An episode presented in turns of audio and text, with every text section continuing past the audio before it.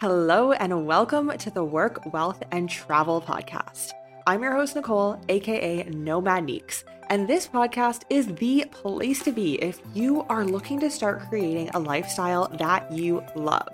From business, entrepreneurship, travel, starting and sustaining a digital nomad lifestyle, and of course, making money online and investing, we talk about all of it here. So let's dive into it. Welcome back to the Work, Wealth, and Travel podcast. This is our Digital Nomad Digest segment with myself and with Cami.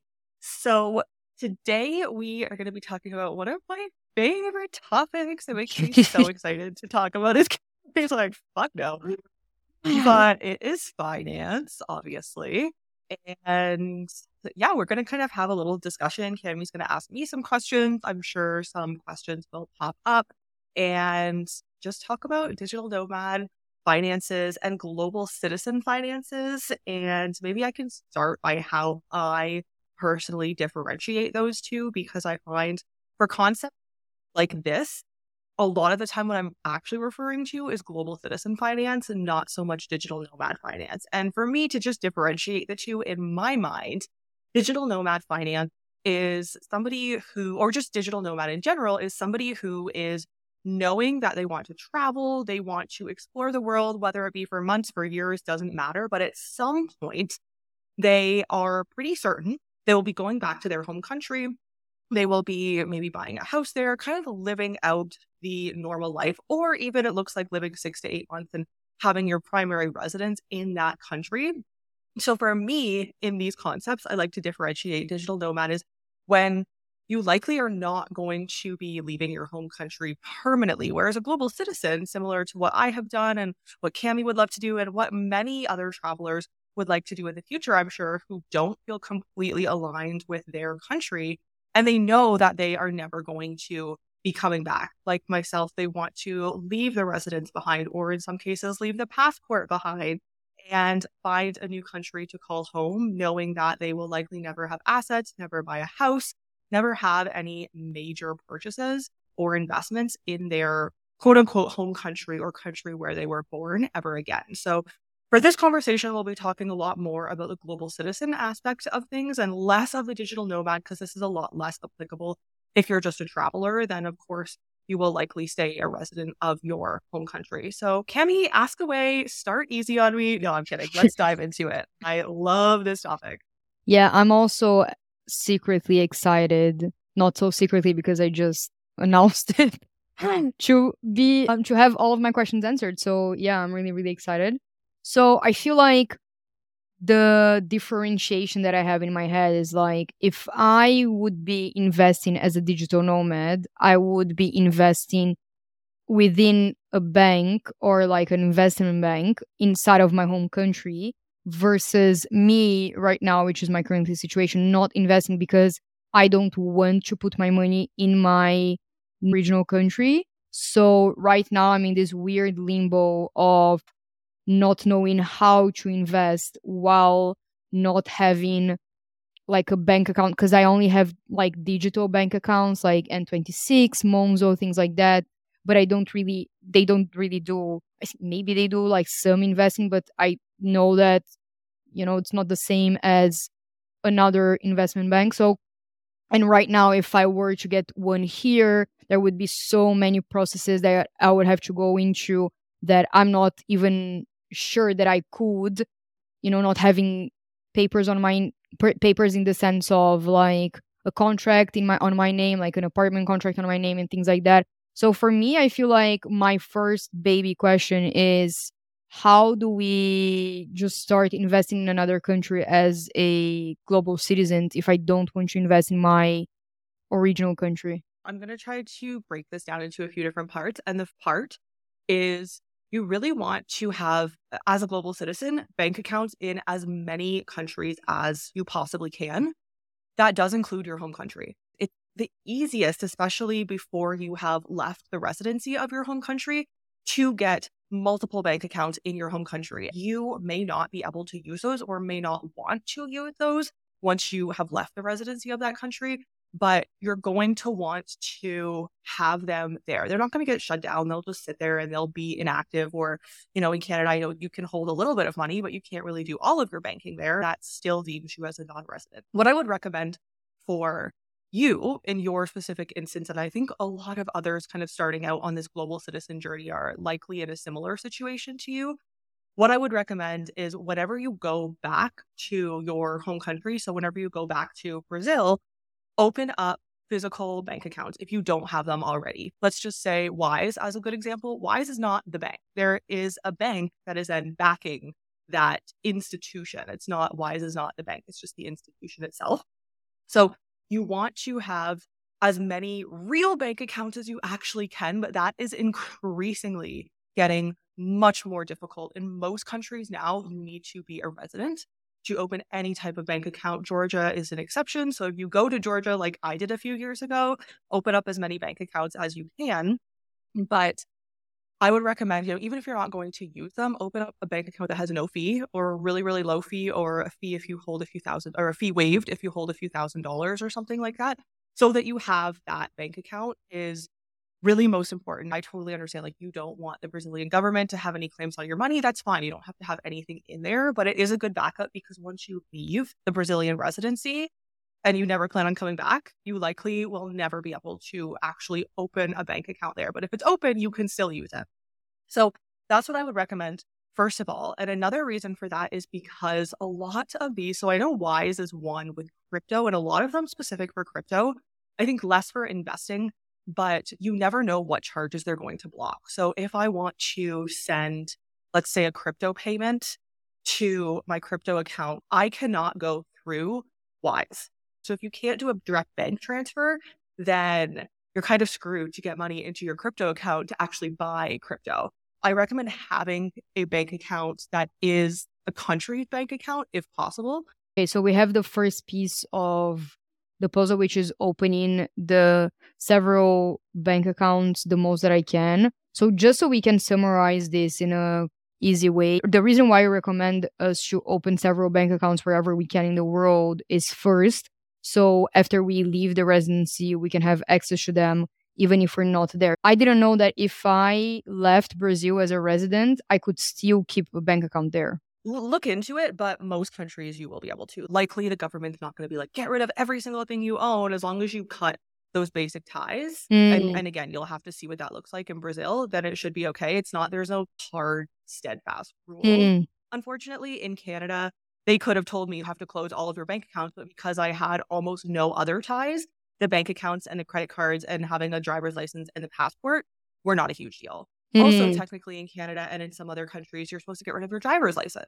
So that's another consideration. Where are you going?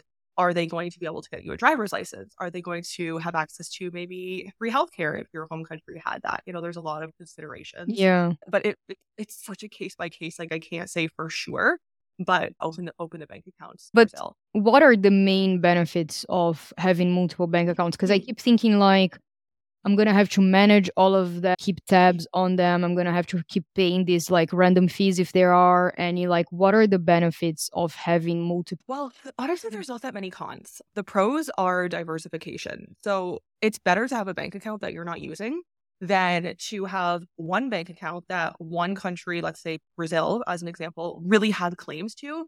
And they can say, hey, you're not a resident here. All of your transactions are going in and coming out of this one bank account. And we don't like that. I was actually just watching a video, and it's so true that increasingly more countries are seeing digital nomads and travelers using their bank cards, their credit cards, whatnot abroad, specifically, you know, the debit bank cards, and they're not loving that. And these banks and these governments can essentially do whatever they want. They can tell you your account's going to be closed in five days. Good luck. Find somewhere else to put your money. Or they can just close it on you. So next time that you try to make a transaction, sorry, can't do that. You really want to be able to diversify. And if one Brazilian bank is doing that to you, as an example, likely all of the others are going to do the same because it's a problem with your residency coming from the government, not just coming from that one specific bank. You want to have money and bank accounts, a little bit of money, if possible, in all different bank accounts that you have. And you can hold a lot of your money in one or two or three different accounts But I know it can, like you said, it can be kind of like, oh, I have all these bank accounts everywhere and it's kind of confusing. But as long as you can compartmentalize or even download all of the apps of the bank accounts that I have, so I can just go into my finance folder on my phone and see, okay, these are all the places. I know how much money is in each because some of them, not a lot of money is really flowing in and out of, and most of them are free or really, really low fee bank accounts. That diversification is really the importance. Diversification doesn't matter if you're a resident, if you're not living this lifestyle. If, if you're a resident of your home country and if you're not living this lifestyle, it doesn't matter because you're not going to be able to open a bank account in another country. They're not going to let you, and you're getting paid by an employer in your home country. The government likes you, they want you continue banking in their system. But when you start living a global citizen lifestyle or even a digital nomad lifestyle, some banks may not love all the foreign transactions. That's when you really want to start diversifying yourself because, and even some of these fintechs, I know Wise will block your, I believe it is a business account specifically. This hasn't happened to my business account yet, but I know some people that it has happened to. They will block after you hit a certain amount of transaction fees. I don't know what that is because I have a lot of transactions. So I don't know if the policy has changed or what that is, but they will block your account and say, hey, we need this business documentation from you. And then once you provide it to them, then they will unblock your account and let you continue. So now going back to your first question regarding investing, which we talked about the bank accounts, and that's a really important aspect of it, but how to actually get started investing. I know for your case specifically, you are thinking, I don't want to invest because I want to get another residency and then start investing through that country or through that residency. However, if you hold your money in cash, we all know this, but I think once you really internalize it, it's like, okay, it's better to start investing in a reliable exchange is important, even through a country that is maybe not the most reliable. It's really the exchange that's going to be holding your money. It's better to start investing into at least match inflation than to just hold it and be doing absolutely nothing in a savings account. Even if it's like a high yield savings account, you can likely just get more, you know, an 8% return in the stock market. What I would recommend for you and for any other global citizen digital nomad starting this journey, if you have not yet gotten your residency, then start investing in your home country. That's what I did before I even embarked on my global citizen journey, before I even knew I was going to be leaving Canada. I was investing in Canada. That was the only place I could invest. And you want to make sure that you have something. And the nice thing about investing is that it can literally sit there once you stop becoming a resident, you can, of course, and for me and for most people, once you're not a resident, you can't have contributions anymore. So you can't put more money into that account, but it can still sit there and it can still gain interest, gain money, produce yields, produce um, any dividends if you have that, which is great, which may be taxable. But whenever you withdraw it, you may have to pay tax on that, but that might not be for 60 years maybe you've got a million dollars in your portfolio by then, which will be probably a lot of tax, especially as a non resident. But wouldn't you rather be paying even 50% tax and get 50% of a million dollars than have absolutely nothing? What I would recommend to anybody listening, if even if you are wanting to invest somewhere else, just start in your home country, open the bank accounts, and you likely it's different for every country, but you'll likely have to be in your home country to open those bank accounts, get the documentation, whatever it is that they need and start investing, just start investing small. But then if you know that you're looking to leave, also start looking at a plan so that you can leave. And another important piece, because I know you mentioned Brazil and there's a lot of countries around the world, even Canada. I don't trust that government, you know, whether it be corruption or just distrust or whatever it may be, that shouldn't stop you from investing. You know, of course, you want to leave your home country for that reason, but it shouldn't stop you from building your own personal wealth. Use an exchange that is recruitable. One in Canada that I use is Questrade Recruitable. Another huge one is Interactive Brokers. They're in over 100 countries around the world. They're in Brazil, they're in Canada, and you can invest with Canadian dollar accounts, American dollar accounts, so you can use not your home country's currency because the exchange itself is a reputable exchange. Another one in Europe, and again in over 100 countries around the world, is eToro is another important one. I touch on this on my episode that's coming out on Monday in more detail, and the episode on Monday is very similar to these topics. But one thing I do want to note is that in order to open really any any account these days, especially when it comes to a brokerage and investing account, you're going to need proof of address. Once you leave Brazil, then it's going to be a lot more difficult for you because you're not a resident, but also to get proof of address. So if you're still, even if you're not living there, if you're still technically in their system, it doesn't hurt, even if you have zero dollars in that investing account, to just have it open because you don't know how long a residency process is going to take. I would say on average, it could take a year. Do you want to just not invest any of your money for the next year? Or would you rather have that account, even if there's nothing in it, so that if you feel the urge to start investing or learning about investing, then it's there. It'll take, you know, five days, usually less to transfer the money into that account because you have your Brazilian bank account, you have your Brazilian investing account, and that's that, you know. And if you don't invest that much money in it, like I'd say ten to twenty thousand dollars or less, then the tax rates are going to be pretty favorable. Don't let the tax rates stop you or let you not start your investing journey. But then, of course, be proactive and start looking at where you're going to get residency and what that's going to look like for the future. That there is a shorter term plan for you to start investing somewhere else as well. The only thing that I, I have a question because you keep you kept saying like the exchange is the exchange the same as a an investment banking or are they different you'll start by open, opening your interactive brokers account. and You'll need the proof of address and you know your ID and all of that stuff. And then once you have any again any reputable investment account, which would be eToro, Interactive Brokers, Quest Trading Canada, there's a lot of them out there. You will transfer your money in. So that's the first step. You need fund your account, which means that you need a bank account in that country as well. Then you're able to start investing. Now, for me personally, I don't invest in like one-off stocks you can just start investing in like Apple or Tesla. And that is in most countries, I believe. I've never invested in Brazil, but I know some countries, again, this is specific to whatever country you're in, they will have different exchanges. So I was just looking, Brazil, there's quite a few pretty big exchanges that you can trade on. So in America, there's the NASDAQ is a really, really big one. And then some countries will let you invest in foreign stock markets as well. So you'll have to take a look and see what Brazil has, but Brazil might be, you might be able to invest in foreign companies, which usually would be, you know, American companies. And then you want to make sure that those are, of course, reputable companies. What I like to do, I like to invest in index funds.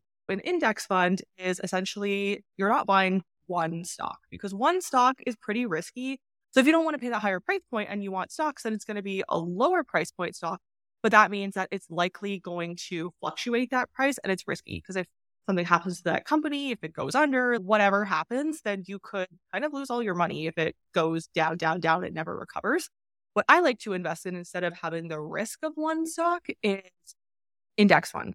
And index funds are basically so the S&P 500 is a really really good example where it's an American fund and it holds the top 500 best performing companies across a whole bunch of industries so like Coca-Cola, Facebook, Alphabet, like whatever the companies that we all know, likely in there across different industries. So it's really safe because, yeah, it's going to go up and down with the market, but it's never going to crash to zero because if company 500 or 499 all of a sudden isn't doing so hot, it's going to get out and another company is going to come in. So it's a lot safer. Yeah, it's still volatile. It'll still go up and down with the stock market and the economy, but that's why for me personally, I long term invest. So I don't buy anything without thinking that I am never going to be withdrawing it except potentially in like 40, 40 years, 40, 50 years. How old am I? am I going to be alive in 50 years?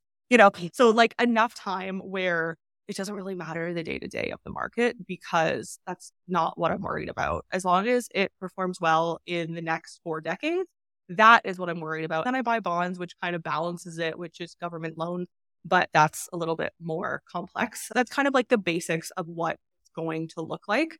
It depends for every country, but for me, something solid never means just one individual stock. I've done that before and I've lost money almost every single time because you just you don't know what the future is going to hold. So you don't want to put all of your eggs into one company's basket that you can't control what the company is doing. Just repeating a little bit, refreshing my memory as to what dividends are. So a dividend means that because you have purchased, let's say this is just one individual stock, because you purchased that one stock, you then get rewarded for being a shareholder in that company and holding that stock for as long as you hold it.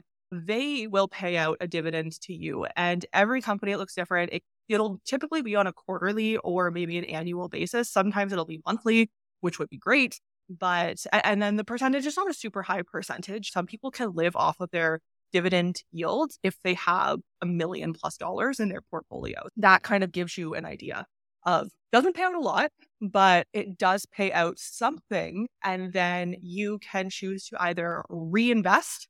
It's called in English, it's called like a drip. You can reinvest those dividends and basically not take the money and it just goes back into buying more of the stock. Or you can take the money and it can, you know, pool up in your account eventually and then you can withdraw it and do whatever you want with it. So that is what a dividend is. And I like investing in dividend stocks question when it drips back is it always connected to and is, is it always reinvesting in the stock in which you're receiving the dividend from? Or you, can you choose whether it's dripping back into the same stock or another one? When it's like a, a drip the reinvestment program it will go it'll just automatically purchase the same stock mm, okay. so it's like you don't even see the money it just goes back in and it's a cycle. So you basically just get more. Instead of getting the dividend, you're just going to get more stock. So basically, if I want to have a dividend tomorrow, for example, can I, I open the account, what are the steps? Then, like if I, okay, I invest a part of my money in the index fund and then another part of my money, I wanted to give me dividends. Then what would be the next step for me to take? Is it to invest in a stock, like one, how does it work? So you don't get a dividend unless you are invested in a stock or an index fund, whatever it may be, that pay dividend. Mm. And you'll have to check the pay schedule as well. Because like I said, if you're like, oh, I'm going to invest in this and tomorrow I'm going to get a dividend. Like it's likely not going to work like that unless the new quarter is tomorrow or it pays out monthly, you know, like so yeah. likely it won't work like that. And also if you're investing a thousand dollars and it's not going to be much. They're very, very low percentages because think of everybody who is owning this stock. And some companies choose not to pay dividends. So they don't give that money back to shareholders. Or if the company is doing poorly, then they can stop dividends and then potentially restart or not restart them in the future. It's not a for sure guaranteed thing. I'm trying to draw things in my head so it's really clear and hopefully for the listener this is helping this is helping as well so basically, like I can, I imagine myself going into this bank account, my new broker's bank account or whatever, my new investment bank account. And then I have basically two little square of options, which was, which the first one would be like stock. And then within stocks, I have the index fund. And then the other little square would be bonds. And then that would be like the government and things like that. And then the dividends I get while I'm choosing within the the stocks. Is that correct? Because it's not like a third little square evidence. It's like something that is coming off of whatever stock I'm investing in. So I have to choose either an index or a stock that gives out dividends. Exactly. And I love that you're like trying to compartmentalize and picture it in your head. But honestly, the best thing I would say is sign up for an exchange and just go look at it. And it's going to be confusing there will likely be sometimes it's really difficult, which I find so silly to find in the platforms, but there will be somewhere that says research or market research or something along those lines. And that is where you'll be able to go in and actually just type in any ticker symbol. And then you'll be able to see the last two years, the last five years, how they've been doing, what it costs now. The stock market is also only open certain hours. So you'll be able to see okay, when it closed, this was how much it is. So you don't know what it's going to be. It's going to be something similar, but you don't know exactly the penny it's going to be when it opens the next day. You'll be able to see all of the info if the company's doing well, if the company's not doing well, if it pays dividends. So just go in, take a look. Anything that's traded, any investment will be in there. I mm. recommend do it yourself, have the knowledge, go into the platform and play around with it and call them if I ever have any questions, like when I was like, oh, where the heck is this market research tab? I just called them. Or you can live chat. They are working for you. You are paying them a fee. It's usually a, a pretty low fee. So they're making money off of you. So utilize them as a resource, get to know the platform. They'll probably also have, I know Interactive Brokers has a university. So you can watch all the modules online and it's very comprehensive and see exactly how to navigate the platform the basics of investing, all of those things. but definitely know a little bit about what you're doing before going into it. If you don't love your country, if you're listening, maybe a possibility, that's okay. But just don't, don't let that stop you from hedging against inflation or putting aside money for a later date or retirement, whatever that may be. Don't let that stop you or hinder you because, yeah, I don't want to pay taxes either, but I'd rather pay taxes on a million than tax on nothing. I like that way of thinking. I feel like my one of my biggest resistance with investing is scared of making the wrong decision, you know, and like putting your money in a place that's not either going to bring you that much or that you're to lose it or something like, you know. So I feel like a lot of people resort to paying people because they're so afraid of trusting themselves because it feels like such a complex and volatile and com- and like just confusing environment. Yeah, I think what you said is so relevant and so valid. And I know we talked about this a few episodes back, but I think especially as women, it can seem very intimidating because traditionally, and I think this is so fucked up and I hate it. And that's why I want more people to invest, but also more women to invest because traditionally women are in charge of the household finances, which is like the groceries and the very small day to day, whereas the men are in charge of the big things, the investing. It's just that men traditionally have the narrative of, oh, this is what you're supposed to do, and this is how you take care of a family. So even though they may feel the same way that you feel, I believe that they just do it anyways. Whereas women, we, and, and it's very common, genetically, women are a little bit more hesitant, a little bit more standoffish, which is fine, but don't let that stop you from building anything in your future. And it's so interesting for me because we can have discussions like this all day. But a big holdup for a lot of people, not even women, just people in general, are exactly what you said, which is I don't want to lose money. I don't know what to put my investments in. So I'm just not going to do anything, which totally relevant. And I, I've read many, many finance books. I very rarely to to never, very rarely to never, it sounds weird, but that's right. Very rarely to never see anybody telling you what to actually invest in, which is the biggest holdup for most people. But there's a reason why I was thinking about doing an episode about this, but at the same time, it's so difficult because everybody has different beliefs. Everybody wants to invest in something different. So to actually tell somebody, even if you're trying to help them, even if there's no, you know, they fill out a legal disclaimer and it's like, this is not investing advice, whatever. It's very difficult to tell somebody. I really like this. I think this is like really comprehensive.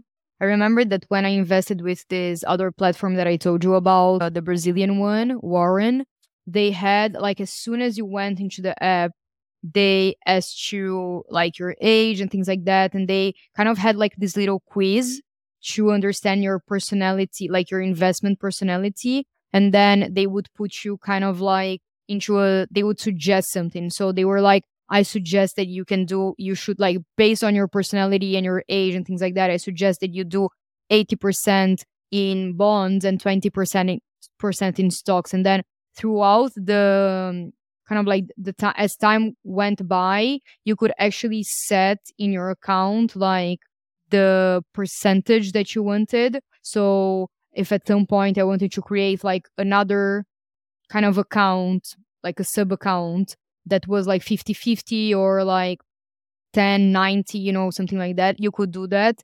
And they would show you exactly how much money you were making out of the bonds and then out of the stocks as well. It was a super, super interesting. Honestly, I don't know why I stopped. Like now that I'm saying it, that like it's actually was really good because it was really comprehensive for of course i'm sure that if i did it on my own or things like, i would be getting like a better rate or i don't know even what it is but it was just a really comprehensive way for me to understand slowly the different types of investments and also i think that when we talk about the personality and your your own needs i think that that's also something really important for people to take into consideration because sometimes like someone wants to take more risk because they're like ah yolo you know whatever i don't care i'm gonna like buy the stock because i don't care and i might make a lot of money tomorrow or not, but you know, that's my personality type. But no, but this was really uh, for me it it